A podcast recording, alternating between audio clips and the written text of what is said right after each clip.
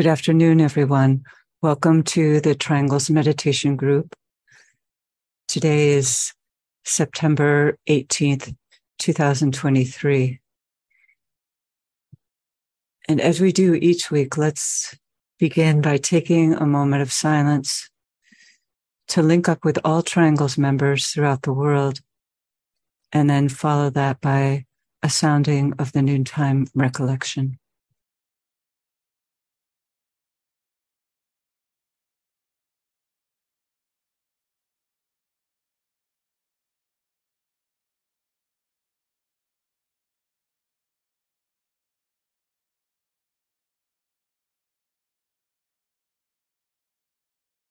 We know, O Lord of life and love, about the need. Touch our hearts anew with love, that we too may love and give.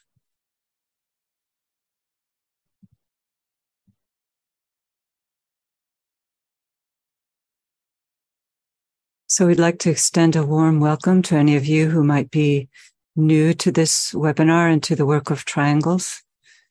And we hope that through your participation, you will be encouraged to form a triangle. And if you're already a member of triangles, we also welcome you to participate together in a meditative visualization in the support and strengthening of the triangles network.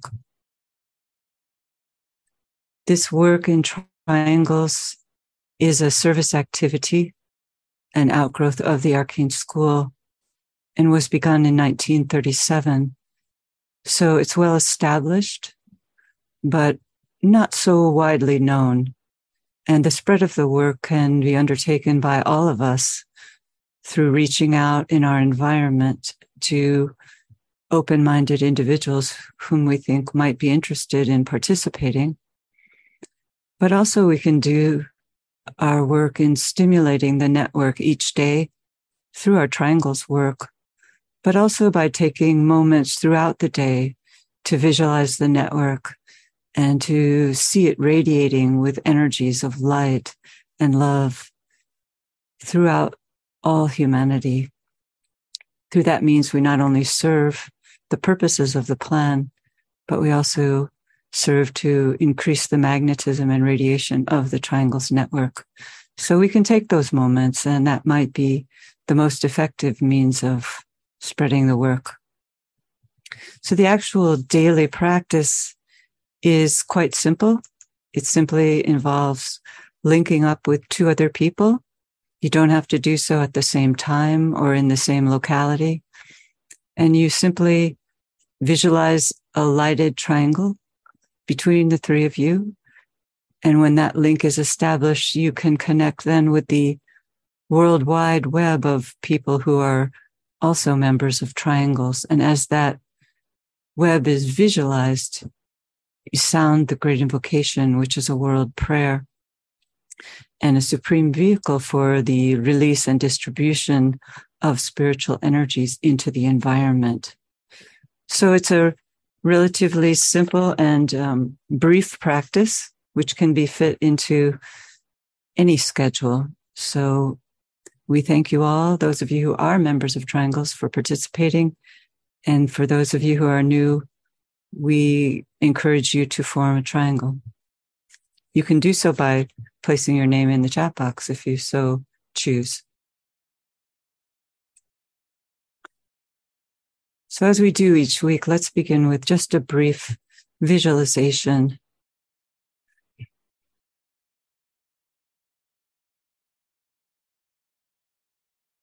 Let's visualize a lighted triangle composed of the three planetary centers. Shambhala at the apex, the planetary head center, the spiritual hierarchy, the planetary heart, and humanity, the planetary throat center. And visualize these three spheres of lighted energy merging and blending one with the other and filling the triangle with light.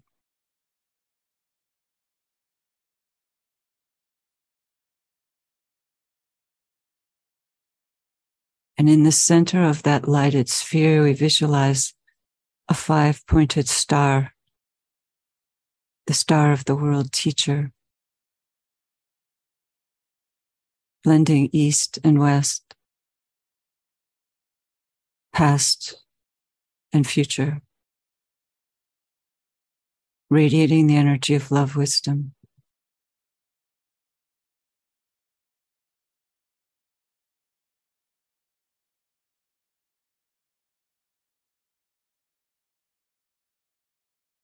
And now visualize from the center of that triangle, from the Christ, a gigantic release of the energies of love, light, and power. Visualizing the planet now as a sphere of lighted energy with a grid of golden triangles surrounding it releasing sparks of light and love raining down upon the planet.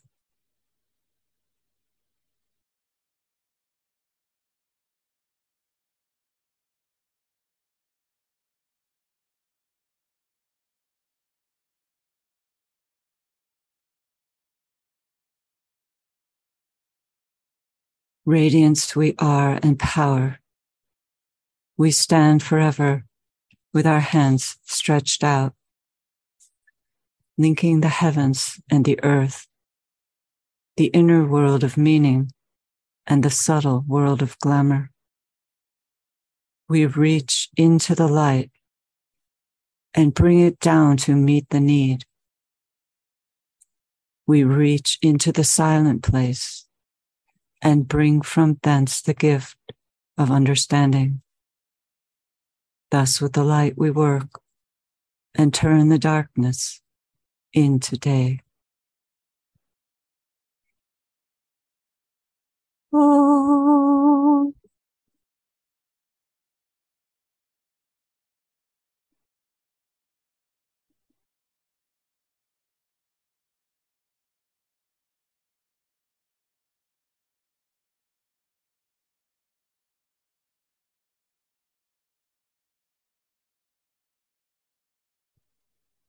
So after our meditation today, we're going to have three guests.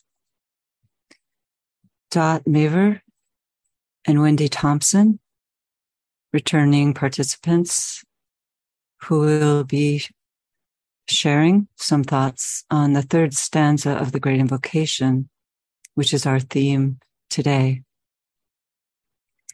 And Dot and Wendy are the founders, co-founders of the Global Silent Minute, among other activities. And today we also have a new presenter, Judy Harrison. And she's been a longtime student on the spiritual path, anchored in the teachings of the ageless wisdom for the past 40 years. And she's dedicated to world service and she's involved with the consciousness as a group member of the economy of the one life through the 17 sustainable development goals in conjunction with the 2025 initiative. And we have a special um, presentation by Judy because at the close of our triangles meditation today, Judy will be signing the great invocation. And so that's a special gift that she's going to be sharing with us. And then at the close of today's webinar, she will also be shining, signing, excuse me, a passage from the reappearance of the Christ to close our work today. So we hope you can all stay to see that beautiful work of hers.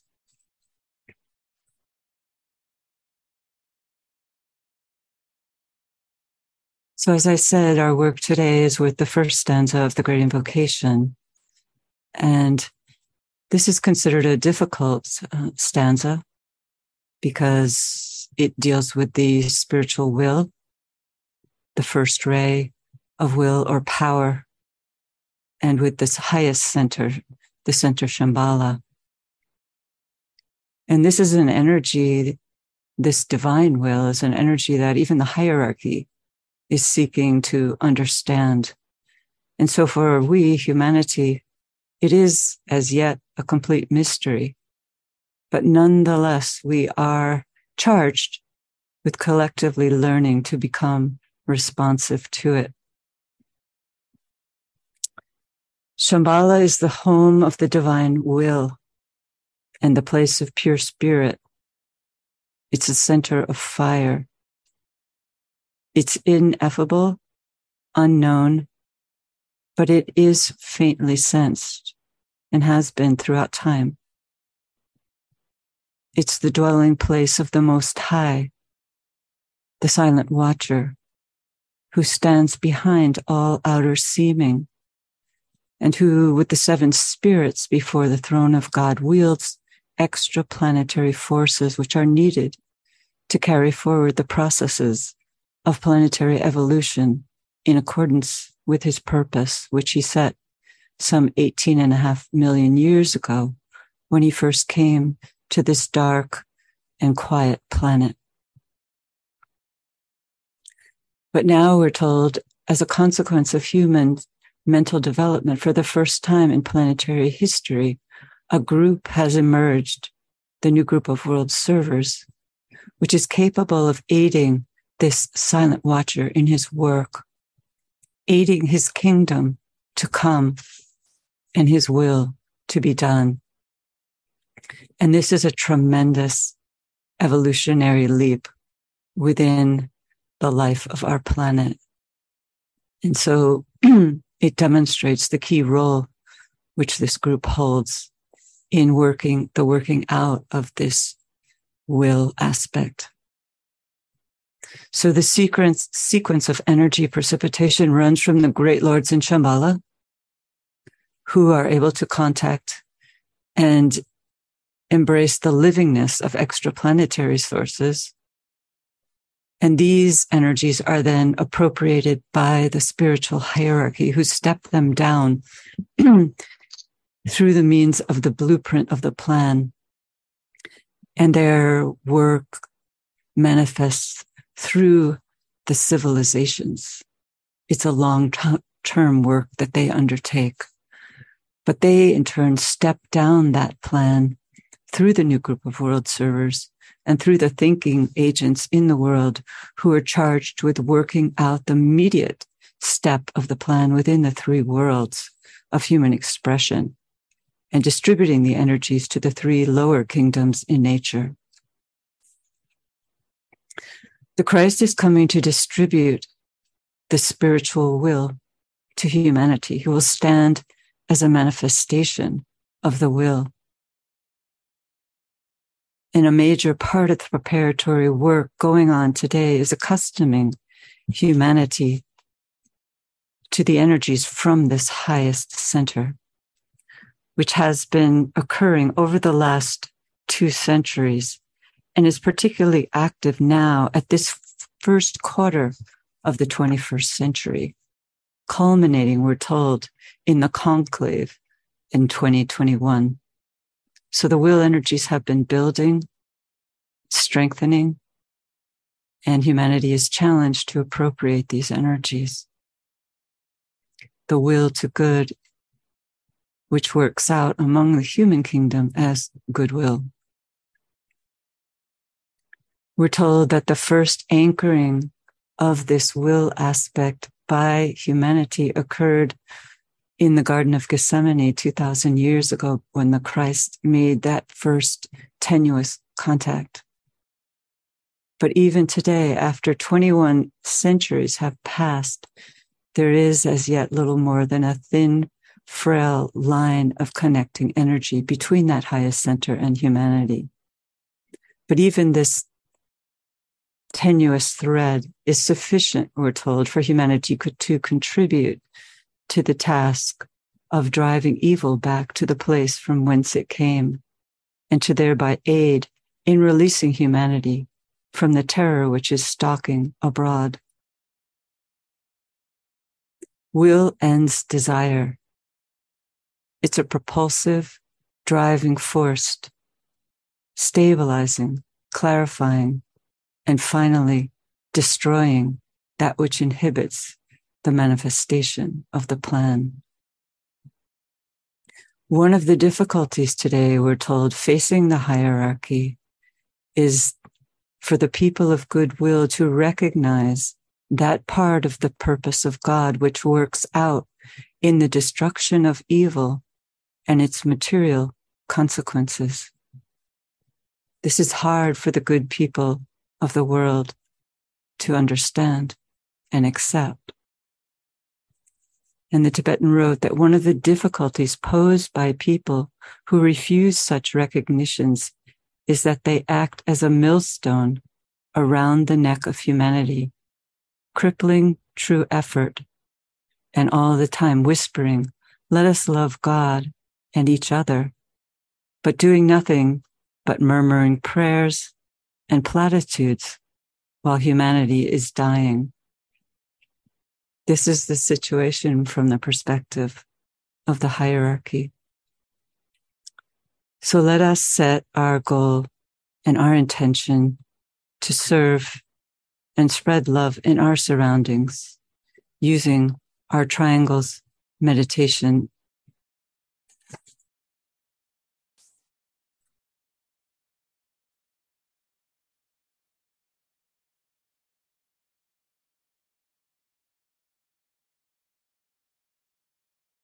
Triangles meditation group integrating as a group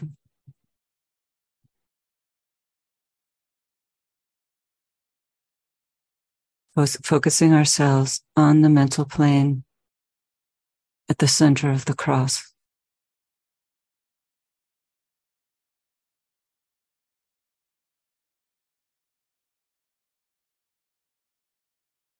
Lincoln thought as a soul, as a point of love and light with all people throughout the world who are working in this triangles meditation group.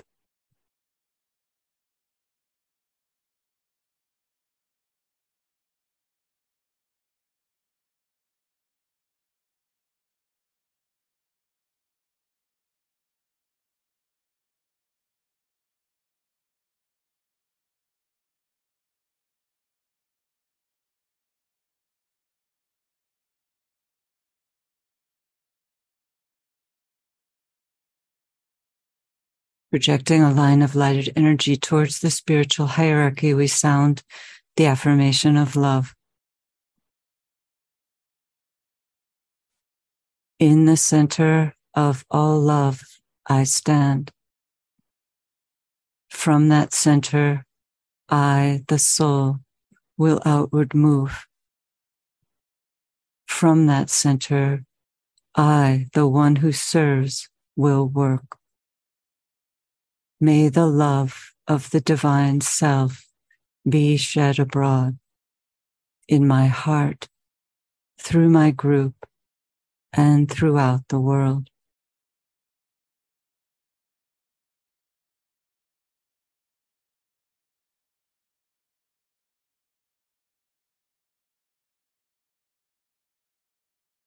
Visualization.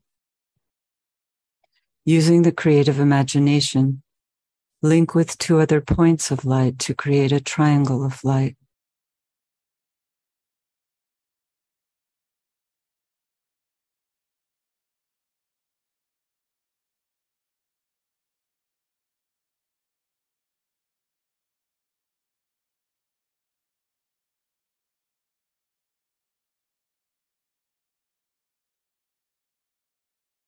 Visualize the triangle in which you are working as an essential part of the Radiant Worldwide Triangles Network.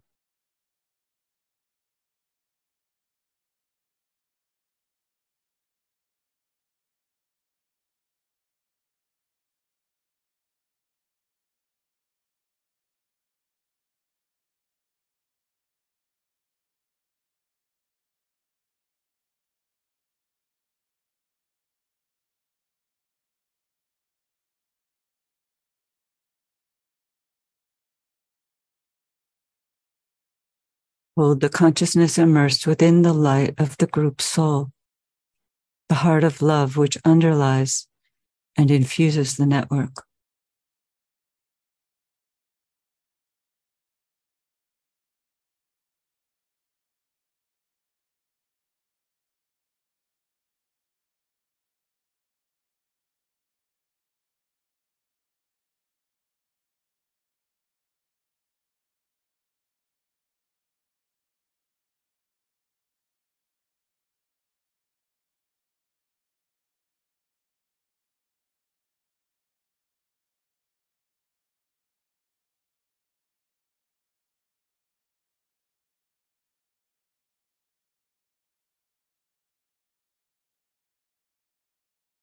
Lift the consciousness to the world teacher who stands as the heart of love at the center of the spiritual hierarchy and also at the heart of each triangle.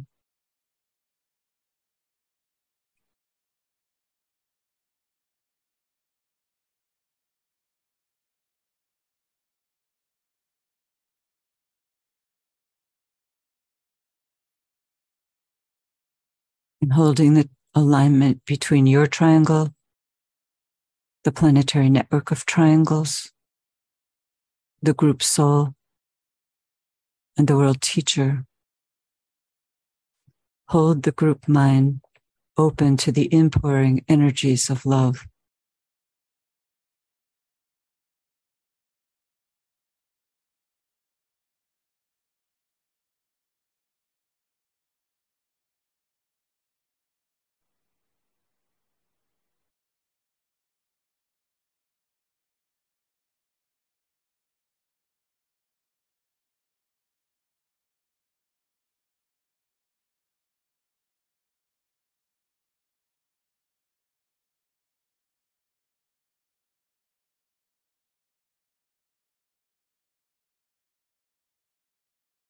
Precipitation. Visualize the energies of love, light, and goodwill circulating in and around the triangle's network from point to point and flowing out through the network into the hearts and minds of people everywhere.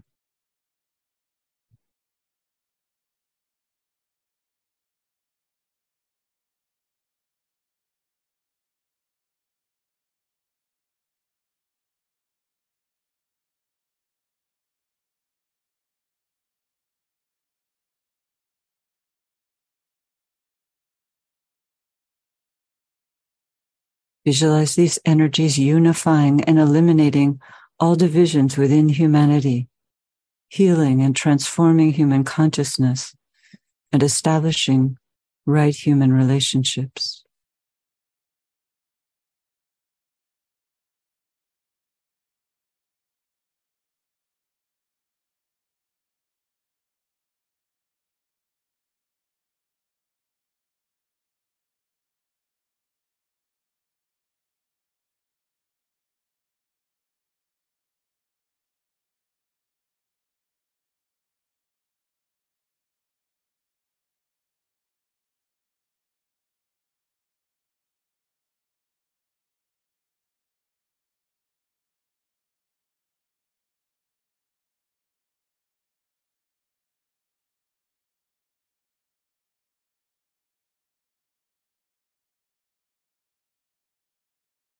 Linking again with the spiritual hierarchy, we sound the mantra of unification.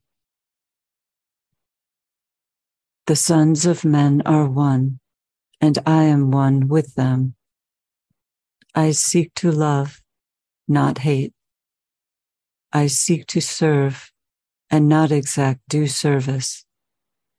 I seek to heal, not hurt. Let pain bring due reward of light and love. Let the soul control the outer form and life and all events and bring to light the love that underlies the happenings of the time. Let vision come and insight. Let the future stand revealed. Let inner union demonstrate and outer cleavages be gone. Let love prevail. Let all people love.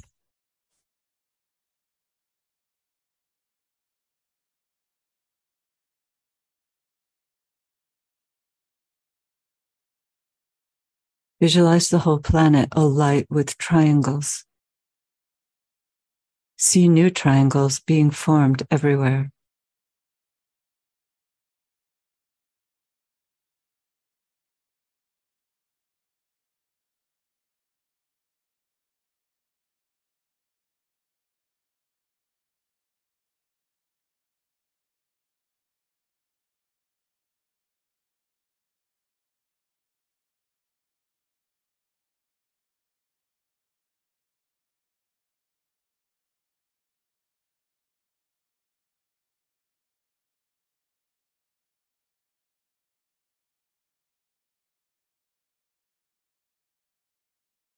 So now we're going to ask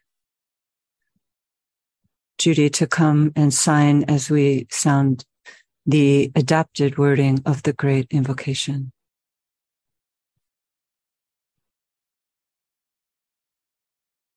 The great invocation.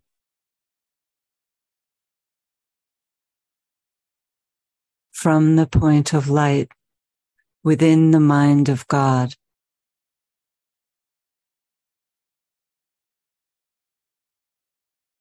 Let light stream forth into human minds. Let light descend on earth. From the point of love within the heart of God. Let love stream forth into human hearts. May the coming one return to earth.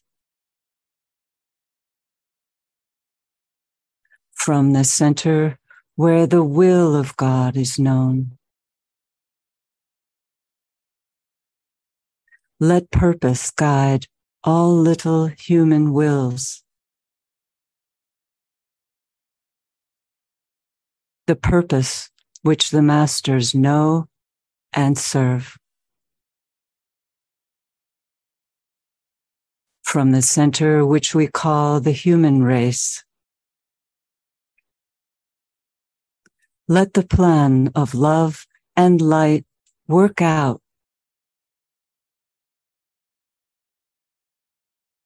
And may it seal the door where evil dwells.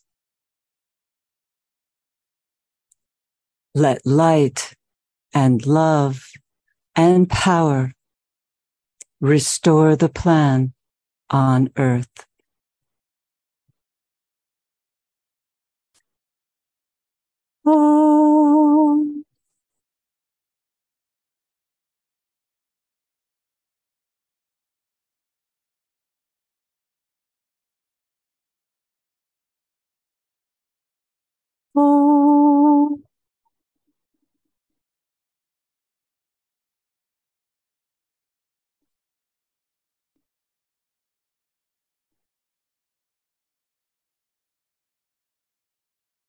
Thank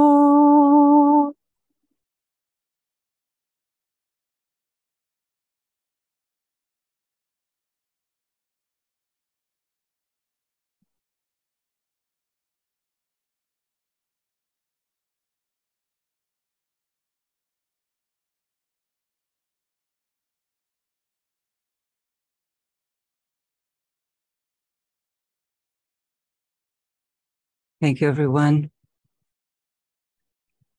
And now we would like to ask Judy to share a few words with us on signing as well as on the great invocation uh, third stanza.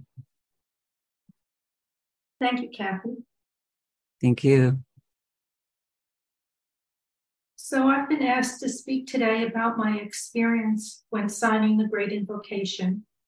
Uh, Kathy had participated in a meditation, which I did, and ended by signing this beautiful mantra. And she felt uh, that she would like to share this experience with the group. And now, having experienced it for yourself, I'd like to offer some thoughts about the Great Invocation through the lens of sign language. So, a bit about me. While I'm not originally a native signer, I have a daughter who became profoundly deaf as an infant. So, to support her growth, sign language became a way of communicating and life within our household. She is currently a thriving part of the deaf community, and we've been signing together for 30 years. I thank my daughter for this beautiful gift of expression and a way of understanding the world. Without going too deeply into the subject, I'd like to point out a few characteristics pertaining to sign language. As a mode of expression, sign language is quite unique when compared to spoken language.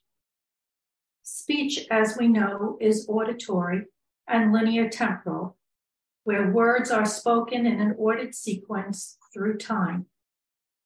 While signing is a visual spatial language, where meaning, not words, is expressed manually through the hands, including their shape, their orientation, their placement, and movement through space.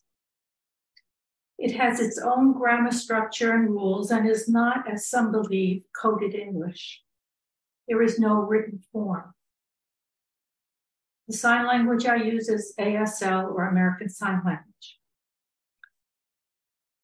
What one becomes immediately aware of when signing is that language comes through one's body as opposed to being a mental construct that becomes separated from oneself as words do. During signing, one participates physically in expressing ideas and feelings. Energy is part of the communication exchange and is viscerally experienced. When signing subtleties of language, they are visually expressed through face and body. Communication between people cannot happen without direct eye contact. And so relationship becomes more integral within the exchange. As a student of the Ageless Wisdom for over 40 years, one effect of sign language is that I am sensitized to feeling and experiencing energy. Just as communication goes through me, so does energy. And when I sign in meditation, I am aware that I am moving etheric energy through space.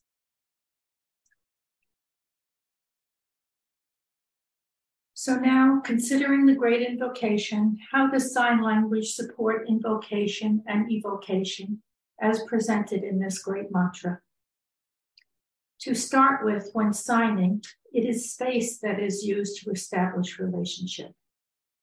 It is space that distinguishes energetic levels of vibration, and it is space through which energy is moved.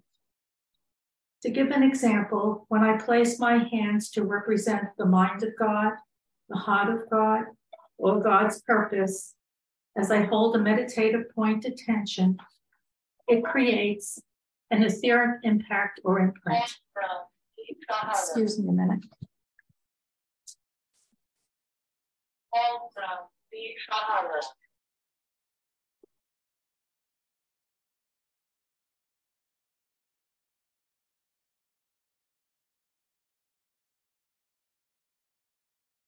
So this is an experience energetically where movement between different levels of vibration is experienced as energy released and energy flow. Additionally, when light and love or purpose is moved through the ethers, I experience that it both facilitates the exchange and helps to communicate an energetic relationship between these levels.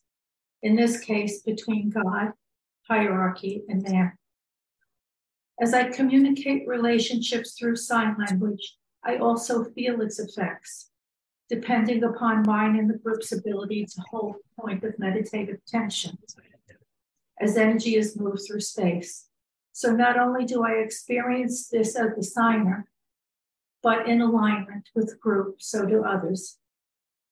In telepathy and the etheric vehicle, we read that the entire universe is etheric and vital in nature, and all are found existing in space, which is an entity.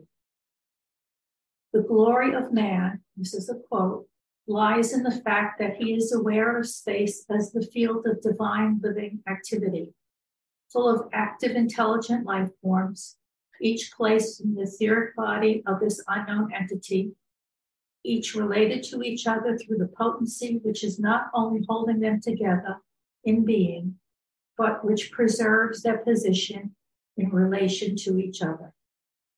That's page 178. So, in many ways, signing while holding a meditative intent brings the meaning of this statement to life. Signing while meditating becomes a mudra and energy is registered. Through sign language, I embody not only the energy, but the exchange itself within a relationship. So, light streaming forth into the minds of men as an exchange of energy is felt as I step it down from the mind of God. Through sign language, I tangibly experience all that is being represented from multiple perspectives. So not only do I stand as God pouring forth, but also as humanity receiving. I am both poles, if you will. It is why I believe that I was impressed to express myself meditatively by signing the great invocation during the Leo full moon, since the signing medium could bring through the meaning behind the keynote I am that, and that am I. Sign language, I believe, anchors energy and relationships within the ethers. While this can't be proved, it is my felt sense and experience that it is so. Another point is that sign language supports not only embodying, but also identifying as. Since I become energetically through representation what I am communicating and who I am representing. During sign language, I am able to connect the inner subjective with the outer expression, since communication, as I mentioned, goes through me rather than from me. And finally, it challenges me to visualize as accurately as possible and to consider the nuances of what is being spoken of in order to correctly represent intent energetically. What does God's purpose look like? What does it feel like? How can I best show it? These are questions that I ponder before signing. This helps to grow thought forms expand visualization skills, and enhance one's capacity to receive. In other words, it is a gift to aspirants and disciples, and it is a gift to me. Finally, I'd like to offer a deeper look into meaning and significance that are brought forth to me through signing the great invocation. For example, when signing the mind of God, I realized that I had to include the sign for big or universal to more accurately represent God's mind. And furthermore, I realized that the point of light became alive where I touched the field. Or as science would explain it, a quantum entanglement was experienced. That is, what I have come to understand by this is that the point brings forth the light wherever it is imagined meaning that the light is everywhere and there for the relating. When I receive energy, I am using my centers to receive on behalf of humanity. My centers are also used when God is pouring forth. In this way, I am identifying with each through my centers and also registering relationship. Standing as both God and humanity, I experience oneness.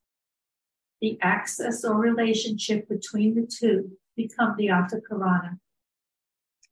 In EP2, we read, the attractive power of God's instinctual nature and its capacity to synthesize, to attract, and to blend cooperates with the unrealized potency of man's own nature and makes his eventual at one with God in life and purpose, an inevitable, irresistible occurrence. When the energy of light, will, and love pouring forth to humanity through God's mind, heart, and purpose, I realize that this duality is held together etherically in a radiant magnetic relationship which is established. This becomes a bridge or the Antakarana. As I experience God pouring forth, there's an understanding that each stanza represents one of God's three aspects within the first ray. I have also realized that first men's hearts are filled with love, and then Christ or the coming one returns to earth. This indicates a need for preparation that I had not initially thought of when hearing the words alone. While signing, I have found myself impulsed to hold evil in its place where it dwells, and so I have begun to use the sign for permanent one thumb pressing down upon the other. Doing so has left me with the sensation that I both affect and participate in an outcome. Again, I can't be sure, but I sense meditatively that I am manipulating etheric substance. As I sign, David Light seems to be aroused by this communication modality of moving the ethers in space and they seem to be strongly responsive to this communication. My last sharing around the meaning and significance that I have come to appreciate through signing the Great Invocation is that the two centers, Shambhala and humanity, held in relationship through light and love, feels one to be a template of the other. This is a visceral understanding of the statement as above, so below, and adds another component to the relationship. I hope that through my sharing, your understanding of what is po- possible has been enhanced. In actuality, you don't need to sign to have these experiences. Rather, it's important to energetically feel the words you are expressing, vibrationally move with the energy, and visualize the thoughts that you speak. In closing, I'd like to thank Kathy and the Triangles Forum for inviting me to reflect on what I have come to experience and receive through signing the Great Invocation. This opportunity has given me greater clarity regarding the gifts of the Great Invocation by being able to step outside of my experience and look on it as a trained observer. So thank you. you thank you. Thank you so much, Judy. I'm sure that everyone appreciated what you had to say about your experiences signing the Great Invocation. And we look forward to closing again with another manifestation of this incredible technique of working with energy. So thank you. So now I'd like to welcome Wendy and ask you to share your screen. Okay, there you go. Okay. Hi, you Wendy. Can, you can hear me, Kathy? Yes. Okay, great. All right. Thank you. That was beautiful. Thank you, Judy. So, um, this section is focusing on the third stanza of the third stanza, or version of the original Great Invocation. And this presentation will consist of a snapshot of the context of the use of the Great Invocation. that'll be followed by a few words and images in relation to Shambhala, the center where the will of God is known. And a key idea about the secret of the will and then how the will differs from desire, a brief look at anchoring, the anchoring of the first thread of divine will in humanity, why the will is needed today, and how we can cooperate through group use and understanding to strengthen the anchoring of the will through our use of the great invocation. So, firstly, the context. So, we're focusing on the third stanza of the first, third version of the original Great Invocation. From the center where the will of God is known, let purpose guide the little wills of men, the purpose which the masters know and serve. And here's the entire third version of the Great Invocation, which we will be sounding at the end of this session. So the Great Invocation was given out in three versions or stanzas over nine years, which included the earthly event of the second phase of the World War. So there's stanza one in 1936, stanza two in 1940, stanza three, 1945.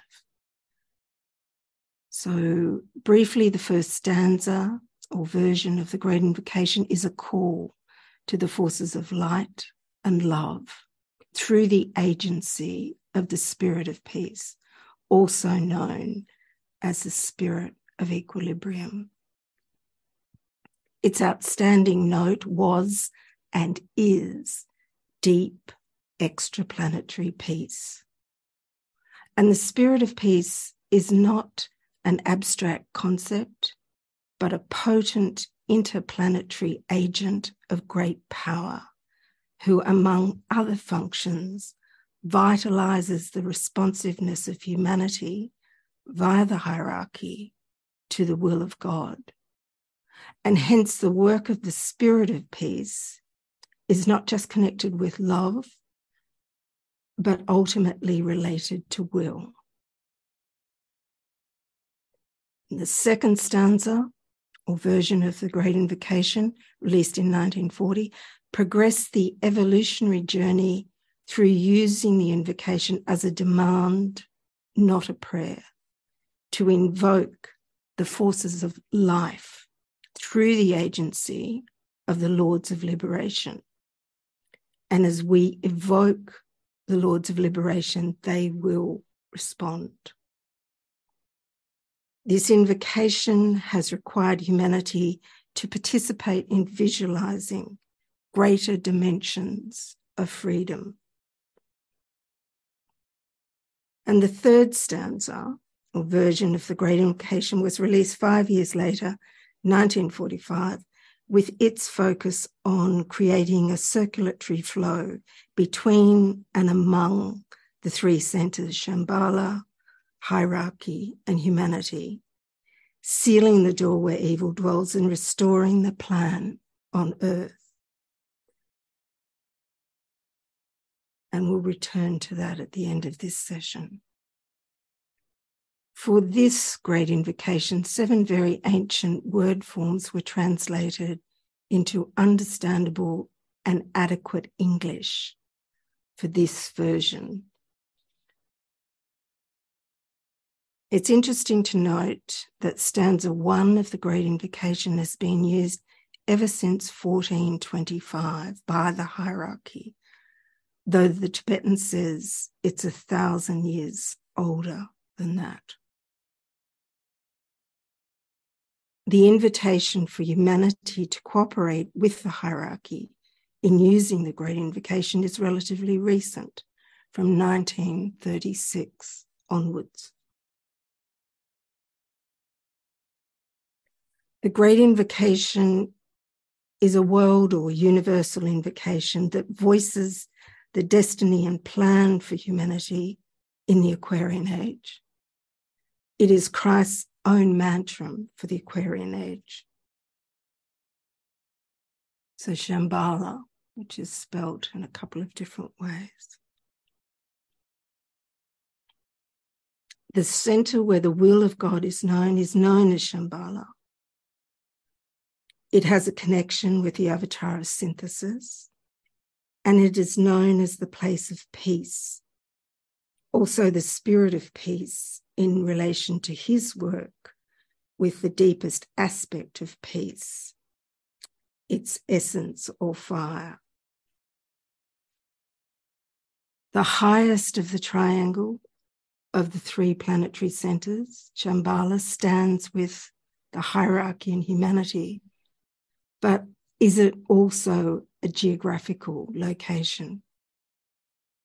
In their travels through the Altai Himalayas, Helena and Nicholas Roerich, founder of the Yoga of Synthesis, both wrote about Shambhala, and Nicholas rendered into the art form of paintings images of Shambhala. In the words of the first ray master, Shambhala is called the indispensable site where the spiritual world joins the material. And just as books can serve as portals through to underlying realities, so too can the paintings. As we look at a few Nicholas Roerich paintings that have Shambhala in their title, experience what magnetically impresses you in relation to this energy of will emanating from Shambhala. And this painting on the screen is entitled Song of Shambhala. And this one, Way to Shambhala.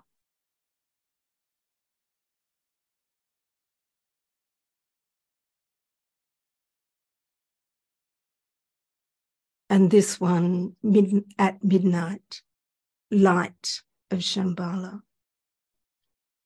It is said that Shambhala must be found not geographically, but first of all in spirit, the highest and the deepest aspect of our identity.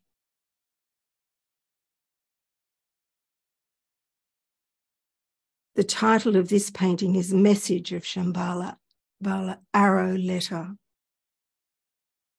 In the book New Era Community, it is asked, what are the signs of the time of Shambhala? And the signs of the time of Shambhala are the age of truth and cooperation. It is said that if we penetrate even in a small way into Shambhala, we will perceive a greater reality which causes the harp strings of humanity to vibrate. That's a beautiful idea, isn't it? Imagining the harp strings of humanity vibrating in harmonic resonance with Shambhala as one pure sound.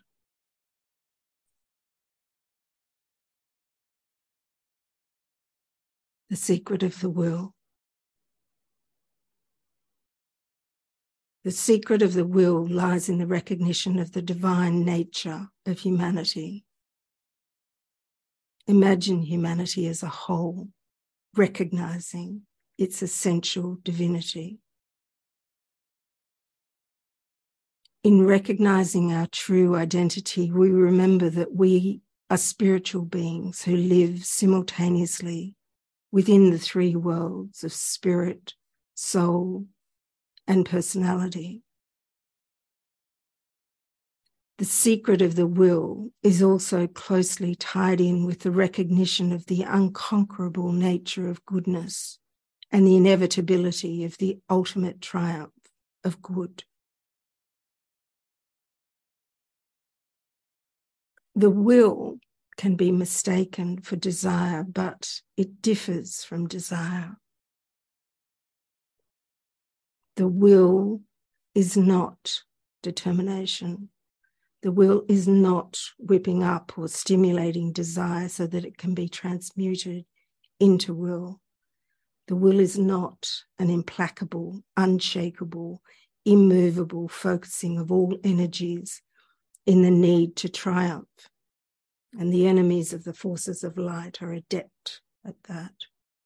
The will is not an iron fixation to stand steady and not yield to evil forces. These are aspects of desire, the strongest force in the world. The will has a quality of spirit, spiritual will. It is the distinctive feature of the Shambhala force.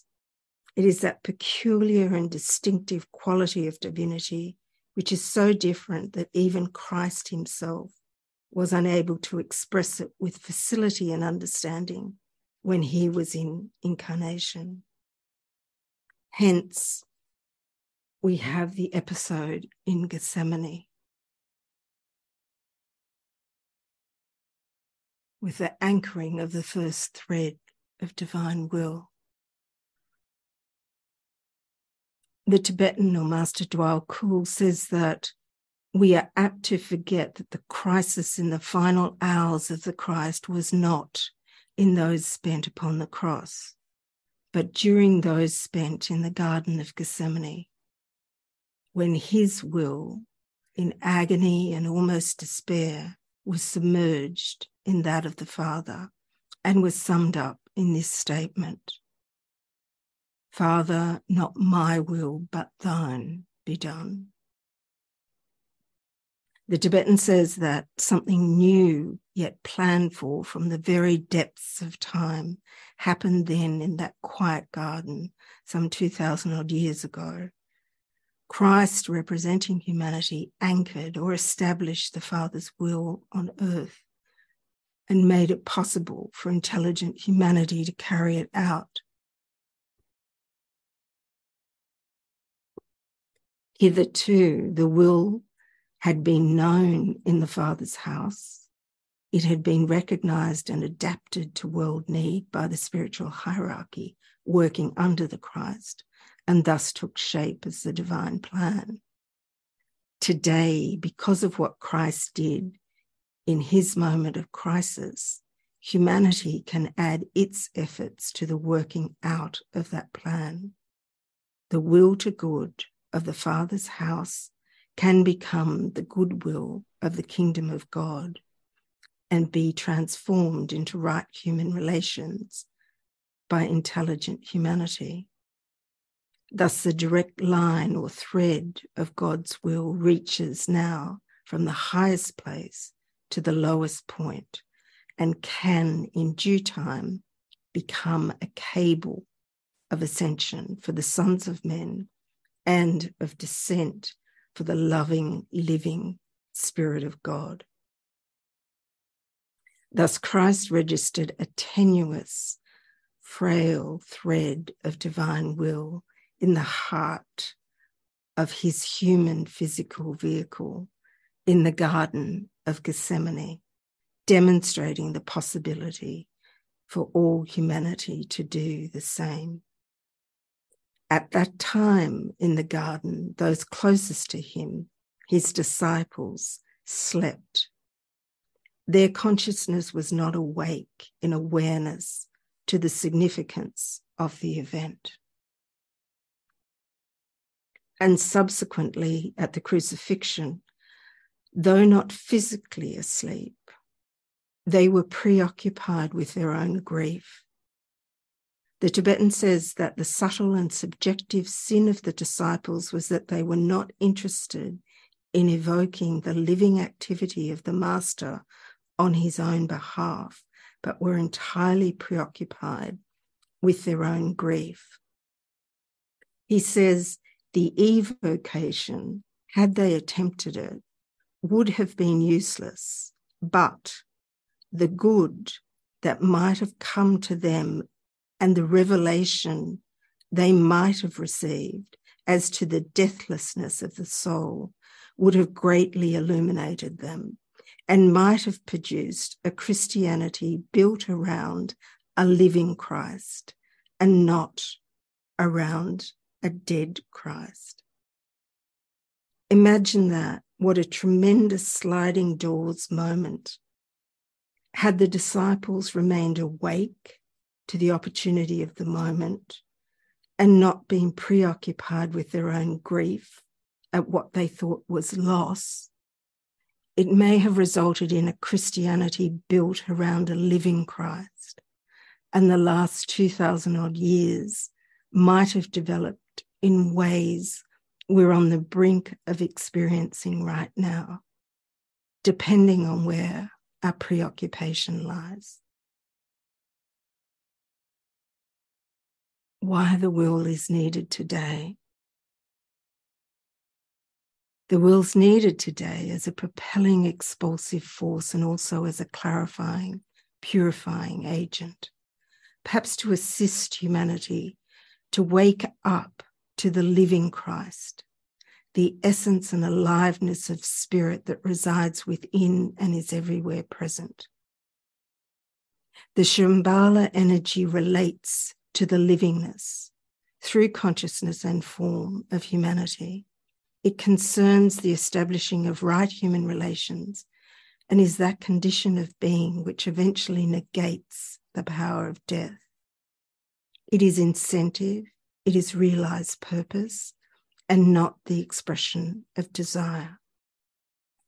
Desire works from and through the material form upwards. Will works downwards into form, bending form consciously to divine purpose.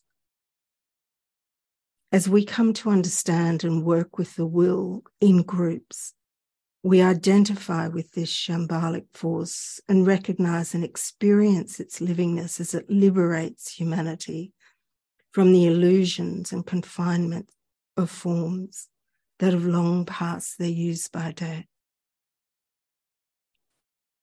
It's interesting in the painting by Salvador Dali, the point of identification he chose from which to render it. It's not from the perspective of those nearest and dearest and the crowd within the manifest world looking up at him on the cross. It is from a point above, an otherworldly point, almost pendant in space, in the world, yet not of the world. Perhaps identified with Shambhala, the place of peace, the center where the will of God is known. It's almost as if Dali is rendering, to the degree one can through the medium of art, an image of what it might have been for the disciples if they had evoked the living activity of the Christ at this moment in his evolutionary journey. It's also interesting that Nicholas Roerich, as far as I'm aware, did not paint the crucifixion. He did, however, paint the living Christ, tirelessly continuing his work in this painting entitled Signs of Christ. Perhaps today we might consider our beautiful planet as a garden, a Gethsemane garden, as we strive amidst the challenge of the age to stay awake and alive in awareness to the tenets of the time of Shambhala with our focus on truth and cooperation, will we identify with the will of God, the will of Shambhala. And finally, cooperating through group use and understanding to strengthen the anchoring of the will through our use of the great invocation. We are speaking about Christ's own mantram. We are actually speaking Christ's own mantram when we sound the great invocation. What a joy to cooperate with as we stay awake to what is unfolding in this time and identify with the will of Shambhala. We need the strengthening of our identification with divine will at this time to assist with rebalancing of relationship between the three centers Shambhala, hierarchy, humanity. The great invocation offers us this opportunity and it is up to us to sound it as a demand, not a prayer. We have an opportunity weekly through triangles to do just that. And then we work daily with our triangles as part of the planetary network of triangles. The work is ongoing and making a difference. So let's take advantage of this triangles opportunity right now, knowing that the secret of the will lies in the recognition of the divine nature of humanity, knowing that the triangle in the great invocation, when we say, let light and love and power restore the plan on earth, is Buddha, light, the spirit of peace, love, the avatar of synthesis, power. And knowing that as we unite our hearts across distance, linking with our triangles in the worldwide network, sounding the great invocation, knowing the power of our group use and intention, we are a powerful source of invocation and offer ourselves as an equally powerful evocative point of service, shining the light and strengthening the hands of the forces of light. So we take just a moment and consciously identify with Shambhala, the center where the will of God is known. Feel the harp strings of humanity vibrating. And now we sound the original great invocation as given to Alice Bailey. We sound it intentionally as a demand, together and as a group. From the point of light within the mind of God, let light stream forth into the minds of men. Let light descend on earth. From the point of love within the heart of God, let love stream forth into the hearts of men. May Christ return to earth. From the center where the will of God is known, let purpose guide the little wills of men, the purpose which the masters know and serve. From the center, which we call the race of men, let the plan of love and light work out, and may it seal the door where evil dwells. Let light and love and power restore the plan on earth. Oh.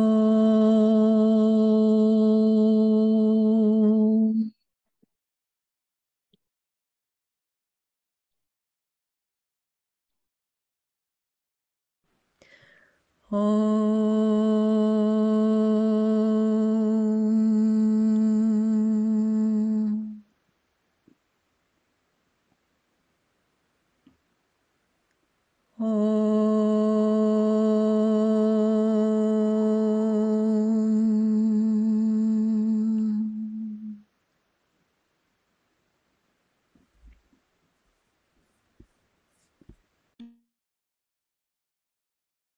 Thank you, Dot and Wendy, for that thoughtful presentation about the will aspect. It was very clear and potent. And now we'll post in our chat box the the passage that Judy will sign for us now. And we'll close with this.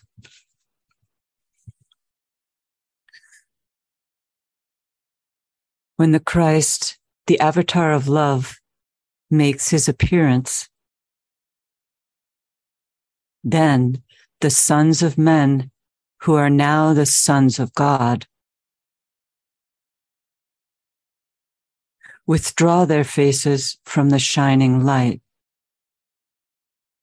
and radiate that light upon the sons of men who know not yet they are the sons of God. Then shall the coming one appear.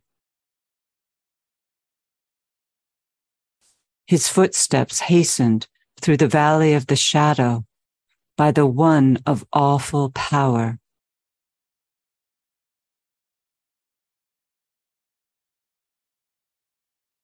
Who stands upon the mountaintop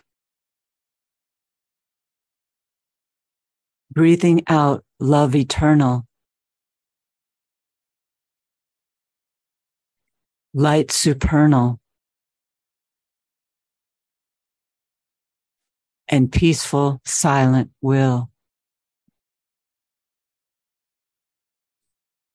Then will the sons of men respond.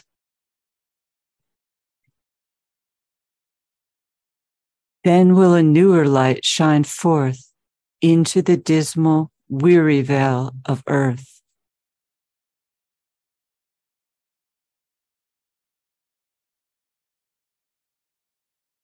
Then will new life course through the veins of men. And then will their vision compass all the ways of what may be.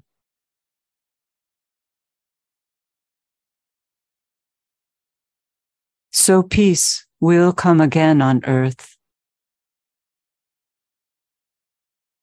But a peace unlike aught known before. Then peace will blossom forth as understanding, and understanding blossom as goodwill in men.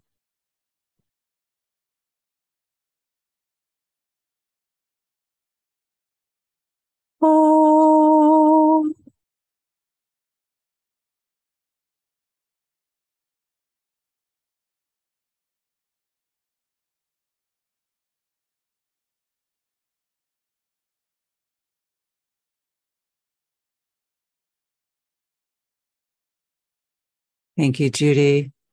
And thank you, everyone.